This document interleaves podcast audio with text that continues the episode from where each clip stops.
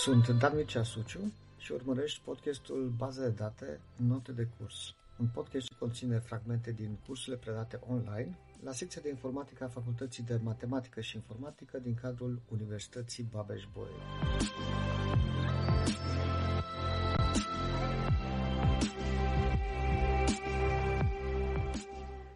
Cum reușim noi să avem acces la informațiile care sunt stocate în baza de date? De fapt, în bază de date sunt stocate date, noi vrem să obținem informații. Da? Și uite, de exemplu, o informație ar fi care e numele studentului cu ID-ul 2833. Da? Ar fi o informație pe care vrem să o obținem din toate datele care sunt stocate acolo.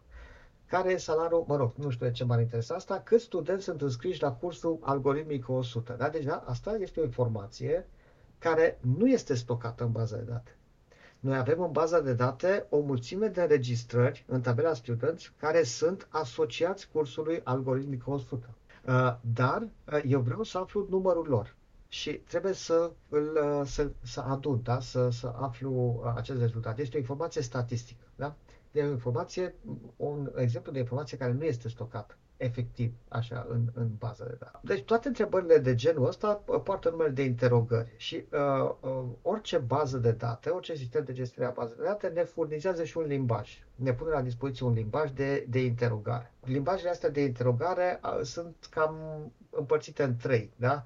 Uh, o parte din instrucțiunile unui astfel de limbaj sunt instrucțiuni care ne ajută să definim structura tabelei ne ajută să definim uh, uh, care sunt atributele, care sunt domeniile atributelor, constrângerile de integritate, lucruri legate de structură. Uh, cealaltă categorie este Data Manipulation Language, care de fapt ne ajută să facem patru lucruri. Să ștergem, să modificăm, să inserăm, respectiv să avem acces la datele care sunt stocate în acele structuri pe care le-am definit folosind Data Definition Language. Și, mă rog, uh, o altă, o altă parte, o altă categorie este limbajul gazdă. De obicei, uh, sunt, ele sunt diferite. E un limbaj de programare obișnuit, cum este C Sharp sau Java sau un alt limbaj Python, uh, și care ne permite nouă să executăm instrucțiuni dintr-un limbaj de, a un limbaj de interogare. Uh, pe care da, putem să formăm instrucțiuni în acel limbaj de interogare al bazei de date și dintr-un alt limbaj de, uh, de programare de nivel înalt, noi putem să executăm acele uh, instrucțiuni pentru a interacționa cu baza de date.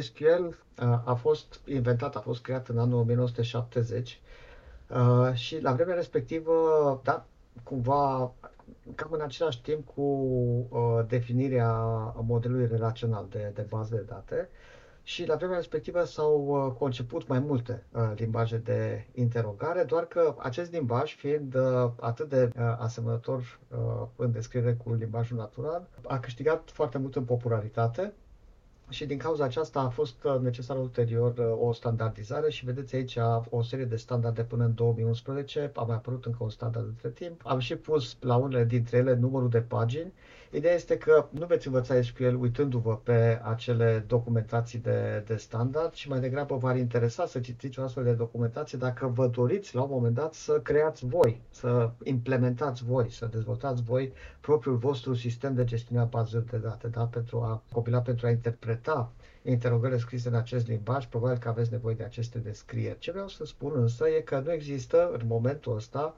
niciun sistem de gestiune de bază de date comercial pe piață care să respecte într-o totul 100% aceste, aceste standarde. Fiecare dintre uh, sisteme de gestiune a bazelor de date implementează de fapt o versiune de, de SQL.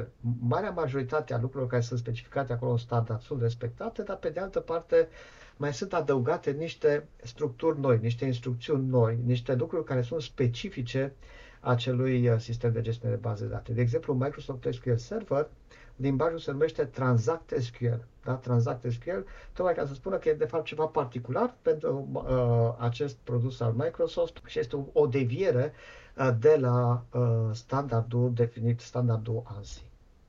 În fine. Și SQL-ul, da, poate fi împărțit în, în trei. Uh, sunt instrucțiuni uh, de Data Definition Language, da, pentru creat de tabele, pentru crearea fel de fel de entități din acea structură de uh, bază de date. Data Manipulation Language e pentru cele patru operații, inserare, ștergere, modificare, respectiv extragere de informații din baza de date și de uh, securitate, da? de control al accesului mai multor utilizatori, la, da? de definire de drepturi și de roluri pe baza de date și de atribuire de astfel de roluri la diversi, uh, diversi utilizatori. Cel mai simplu, uh, cea mai simplă interogare este asta, da? select steluță from students. Asta înseamnă că primim ca răspuns al execuției acestei interogări întreaga tabelă de studenți. Da? Acea steluță ne spune că vom primi valorile tuturor câmpurilor da? și evident că o să fie toate registrările care sunt memorate în tabela uh, student. Dacă vrem, de exemplu, doar studenții cu vârsta 21 de ani, atunci mai punem o clauză where, da? în care punem o condiție uh, și spunem acolo că valoarea câmpului age trebuie să fie egală cu uh, 21. Și atunci Uh, facem o filtrare, nu vom primi toate registrările din această tabelă, ci doar cei care verifică această condiție. Dacă însă nu ne dorim toate atributele să ne fie returnate, ci doar unele dintre ele, de exemplu doar uh, numele și e-mailul, atunci în select, în clauza select, în loc să punem această luță, vom trebui să specificăm explicit denumirile atributelor uh, pentru care noi dorim să obținem uh, valori. Și uh, cumva Asta e cea mai simplă structură de interogare SQL pe care o putem folosi cu cele trei clauze select, from și where. Da? Aici le-am pus așa un pic mai, uh, mai, mai, mai formal, mai generic. Da? Uh, ce avem în uh, select, de fapt ce avem în from, în clauza from, o listă de relații. De acolo sunt denumiri de relații. În exemplu anterior am folosit doar relația students, dar putem să punem separat prin virgulă toate tabelele sau toate relațiile care ne interesează pe, pe noi. Ce avem în clauza select? O listă de câmpuri. Și e obligatoriu, evident, că acolo să avem nume de câmpuri sau nume de atribute din relațiile care apar în clauza from. Da? Altfel vom primi o, o, o eroare. Și uh, în clauza where avem condiții logice. Sunt comparații, da, atribut operator constantă, sau atribut operator alt atribut, unde operatorul ăla poate să fie mai mic, mai mare, egal, mai mic sau egal, mai mare sau egal, sau diferit. Acum, evident că nu o să se folosească aceste simboluri, mai mic sau egal, de obicei mai mic și urmat de egal după, și la diferit, iarăși nu e egalul ăla tăiat, ci o să fie mai mic, mai mare. Da? Asta este uh, Uh, modul în care în SQL noi uh, uh, exprimăm faptul că vrem valori diferite de o anumită constantă sau de valorile pe care le iau alt atribut.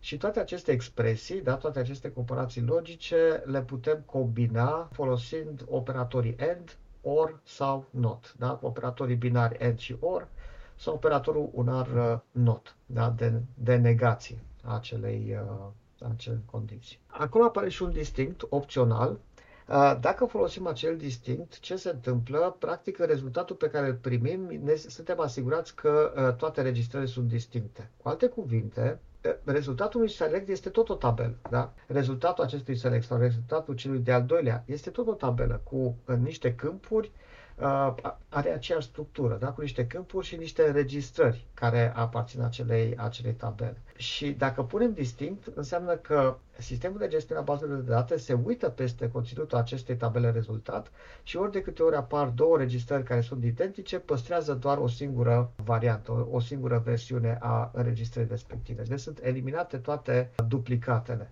da? În, din, din rezultatul final. Asta este ceea ce face distinct. Dacă nu folosim distinct după select, ne sunt returnate toate registrările conform clauzelor, da? a ceea ce apare clauzele from și, și where.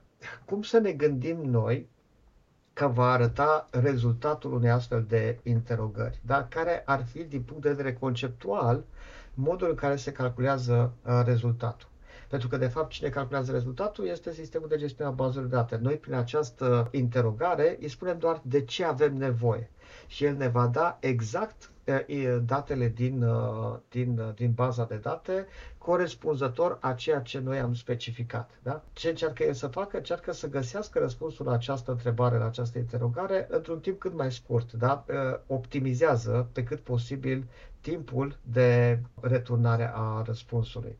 Dar conceptual vorbind, se face un produs cartezian între toate acele tabele sau acele relații care apar în clauza from deci luăm înregistrări din prima relație cu înregistrări din a doua, cu înregistrări din a ena care apare aici. Se face un produs cartezian între ele, după care mergem și verificăm clauza where prin tot rezultatul și păstrăm doar acele înregistrări care verifică această, această condiție și în fine, după uh, aceea, ștergem câmpurile. Da? Asta este a treilea, al treilea lucru care se face. Ne uităm în target list vedem ce câmpuri sunt specificate acolo și tot ce nu e specificat este eliminat. Da? Și luăm doar coloanele respective, după care se aplică un distinct. Da? După care ne uităm pe rezultat și vedem dacă apar, uh, în cazul în care apare acel, acel distinct acolo după select, căutăm duplicate și eliminăm, păstrăm doar o singură variantă.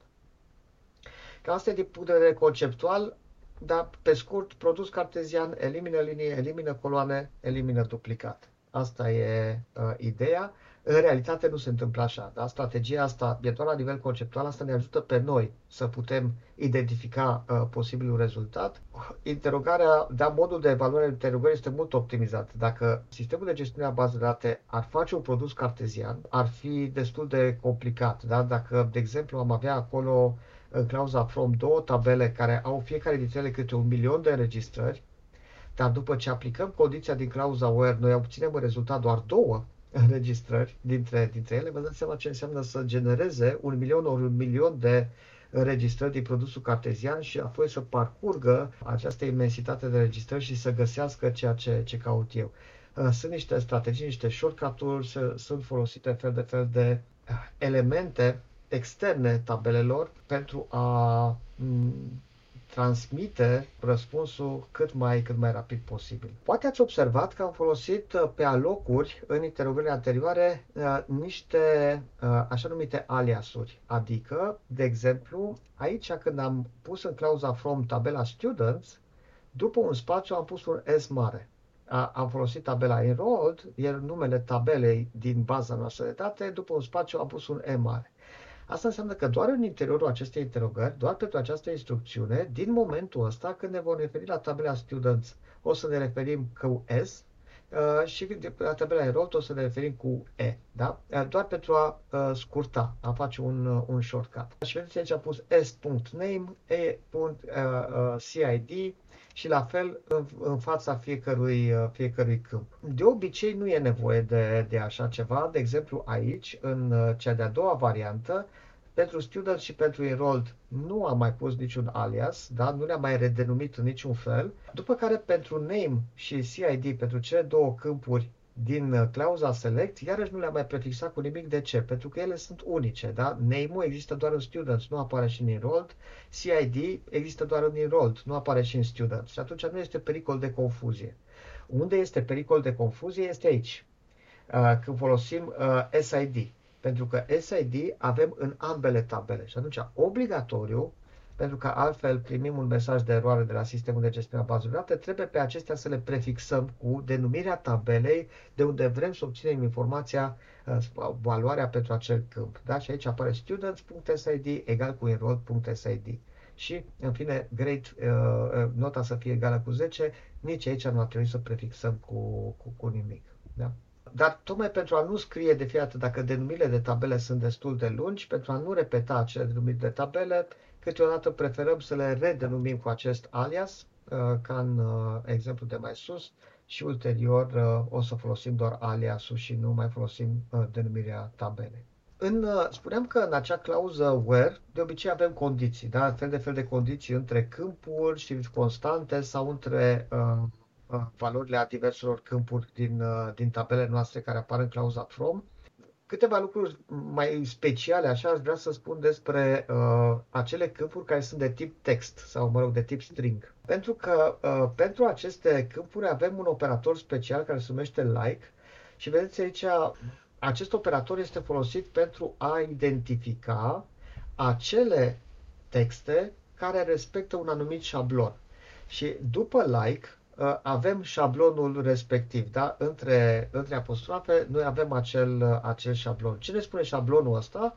Ne spune că noi, de fapt, căutăm toate numele de studenți care încep cu B, se termină cu B și au cel puțin uh, trei, uh, trei caractere. Asta este ceea ce ne spune, da? Pentru că avem prima, pe prima poziție litera B mare, avem pe ultima poziție litera B mare și între acest underscore da? această uh, cum zic unii tal pe jos, în fine, uh, reprezintă un caracter, orice caracter. Deci există acolo un caracter, trebuie să existe un caracter și nu mă interesează care, orice caracter.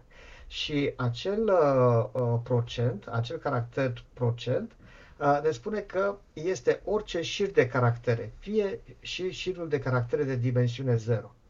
Da? Dacă nu puneam acest underscore aici și era doar B procent B, înseamnă că dacă cumva, știu eu, exista un student cu numele BB, el era returnat uh, ca uh, rezultat. Pe de altă parte, uh, dacă avem și acest underscore, uh, BB nu, nu putea să fie rezultat pentru că trebuie să am cel puțin un caracter, asta ne spune acel underscore, între primul B și ultimul B. Acum, dacă ați observat, am folosit în clauza select niște formule. Da? Putem să facem și lucrul ăsta. Deci în clauza select nu este obligatoriu să avem doar denumiri de câmpuri și atât. Putem să avem și niște expresii în care să fie implicate denumirile de câmpuri. Da? Putem să avem vârsta sau putem să avem vârstă minus 5, de pildă. Da? Sau o altă expresie aici e 2 ori vârstă. Acum, întrebarea e, dacă eu pun acolo vârstă minus 5, care va fi denumirea coloanei corespunzătoare acelei expresii? Da? Pentru că aici este clar, denumirea coloanei va fi age. Da? Dar aici nu mai este atât de clar, age minus 5. Dacă nu specificăm nimic, o să fie ceva de genul, fiecare sistem de gestiune de bază de date are un anumit standard, generează într-un anumit fel, o să fie probabil că ceva de genul new field, new field 1, new field 2, new field 3, pentru toate acele expresii pentru care eu n-am specificat un nume. Uh, și pot să specific un nume în două moduri. Sau așa, da, am pus aici cu egal age 1, equal și am pus expresia. Asta înseamnă că numele coloanei va fi age 1 sau pot să pun expresia as H2 și atunci numele coloanei va fi H2. Identice, da? din punct de vedere al semnificației, a ceea ce se întâmplă într-un final este același lucru. Eu specific care este denumirea uh, coloanei corespunzătoare acelei expresii din, uh, din rezultatul final. Haideți să mai discutăm despre alte uh, structuri, despre inner join. Avem aici o interogare care vedeți că presupune extragerea de informații din trei tabele. Din tabela Students, din tabela Enrolled și din tabela Courses. Toate trei sunt acolo. Le avem și aici puse instanțele, niște instanțe ca, ca exemplu. Și avem în clauza where două condiții. Am pus pe o primă condiție care spune valoarea lui ID-ului de student din tabela Students trebuie să fie egală cu valoarea ID-ului de student din tabela Enrolled. Asta ca să mă duc pe acea constrânge, pe, pe, pe acea legătură dintre cele două tabele dată de cheia străină SID. Și la fel, în mod similar, am și o egalitate între valoarea ID-ului de curs din tabela enrolled și valoarea ID-ului de curs din tabela courses. Da? Să mă duc pe cealaltă cheie, cheie externă, pe cealaltă cheie străină. Și Practic, interogarea asta, ce ne returnează? Ne returnează uh, numele tuturor studenților care au note la anumite cursuri și primim și numele cursului la care studenții respectivi au note. Da? Ce student la ce curs are notă? Cam asta e ideea. Ei, uh, câteodată în clauza where noi mai putem adăuga acolo, evident, și alte condiții. Și câteodată s-ar putea ca acele condiții să fie destul de stufoase. Și ce m-ar interesa pe mine sau de ce este folosit acest inner join, tocmai pentru a extrage condițiile care încearcă să uh, exprime legătura dintre chei străine, chei externe și chei primare, de celelalte condiții care țin de fapt de logica interogării noastre, da? să le pună separat. Și atunci, dacă folosim un inner join, uh, interogarea noastră ar arăta în felul următor. În clauza from am students, inner join enrolled on. Și condiția este după on. Cu alte cuvinte, zice că uh, lipesc tabela Students de tabela Enrolled, ținând cont de condiția și pun acolo condiția uh, pe care trebuie să o respecte atunci când pun cap la cap înregistrări dintr-o tabelă din tabela din stânga cu registrări din tabela din dreapta. Da?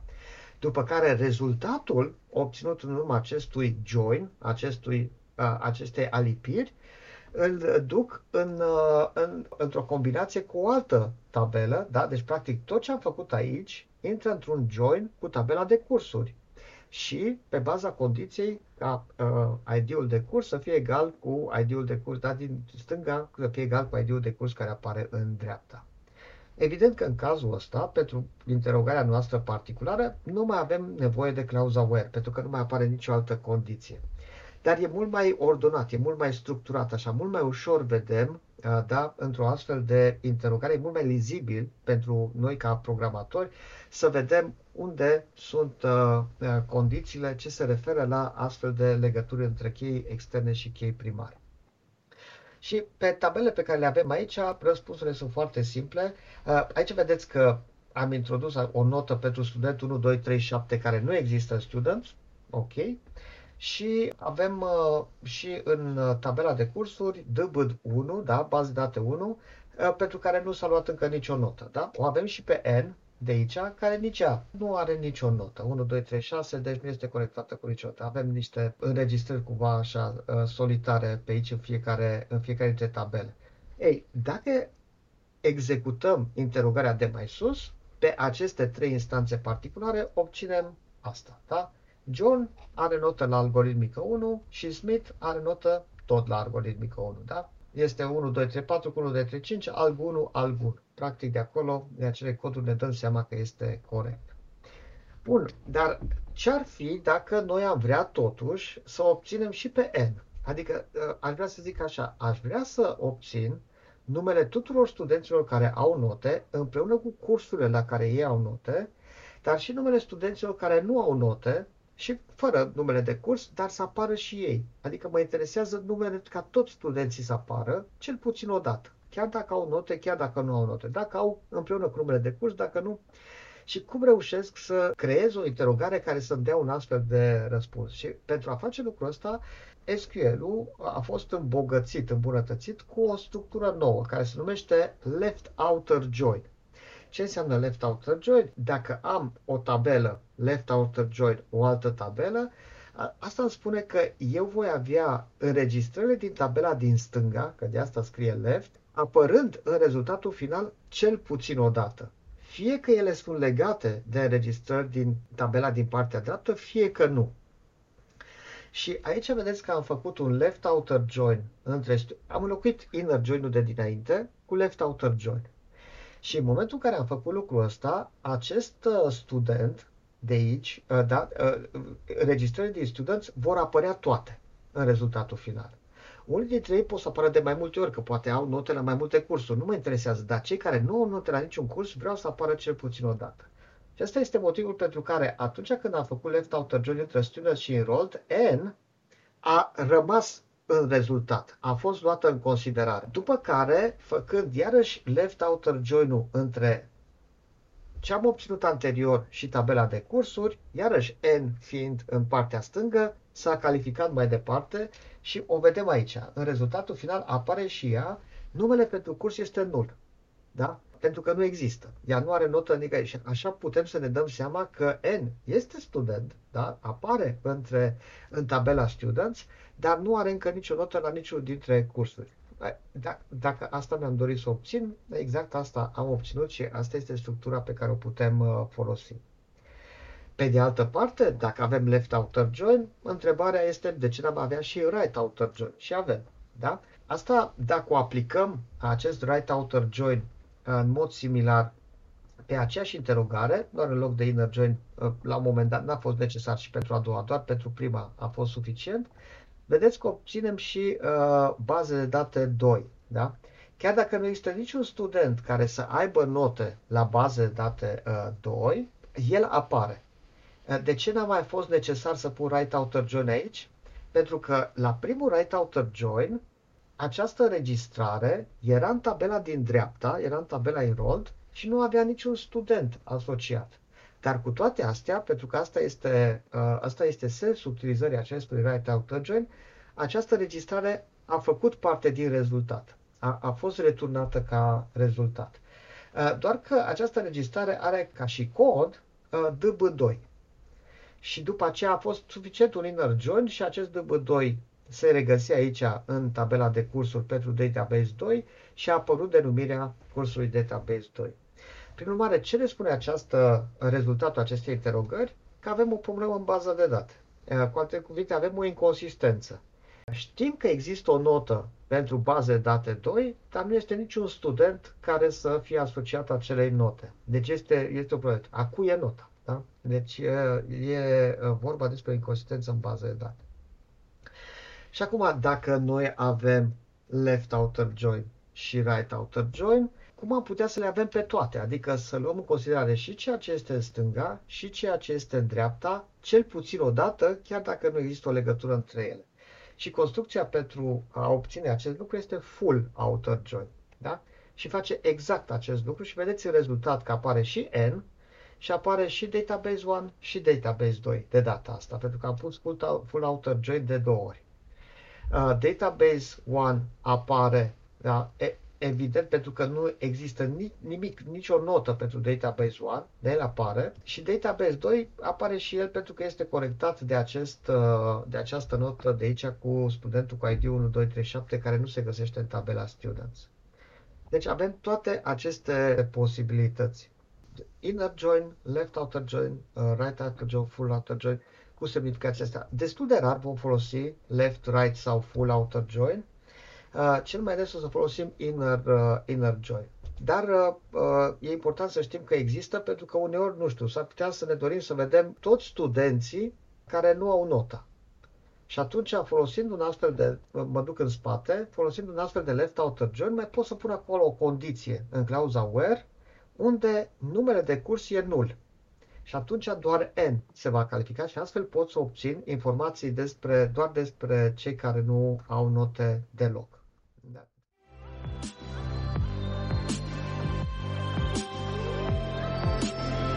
Ai urmărit un episod din Baza de date Note de curs, un podcast semnat Dan Mircea Suciu.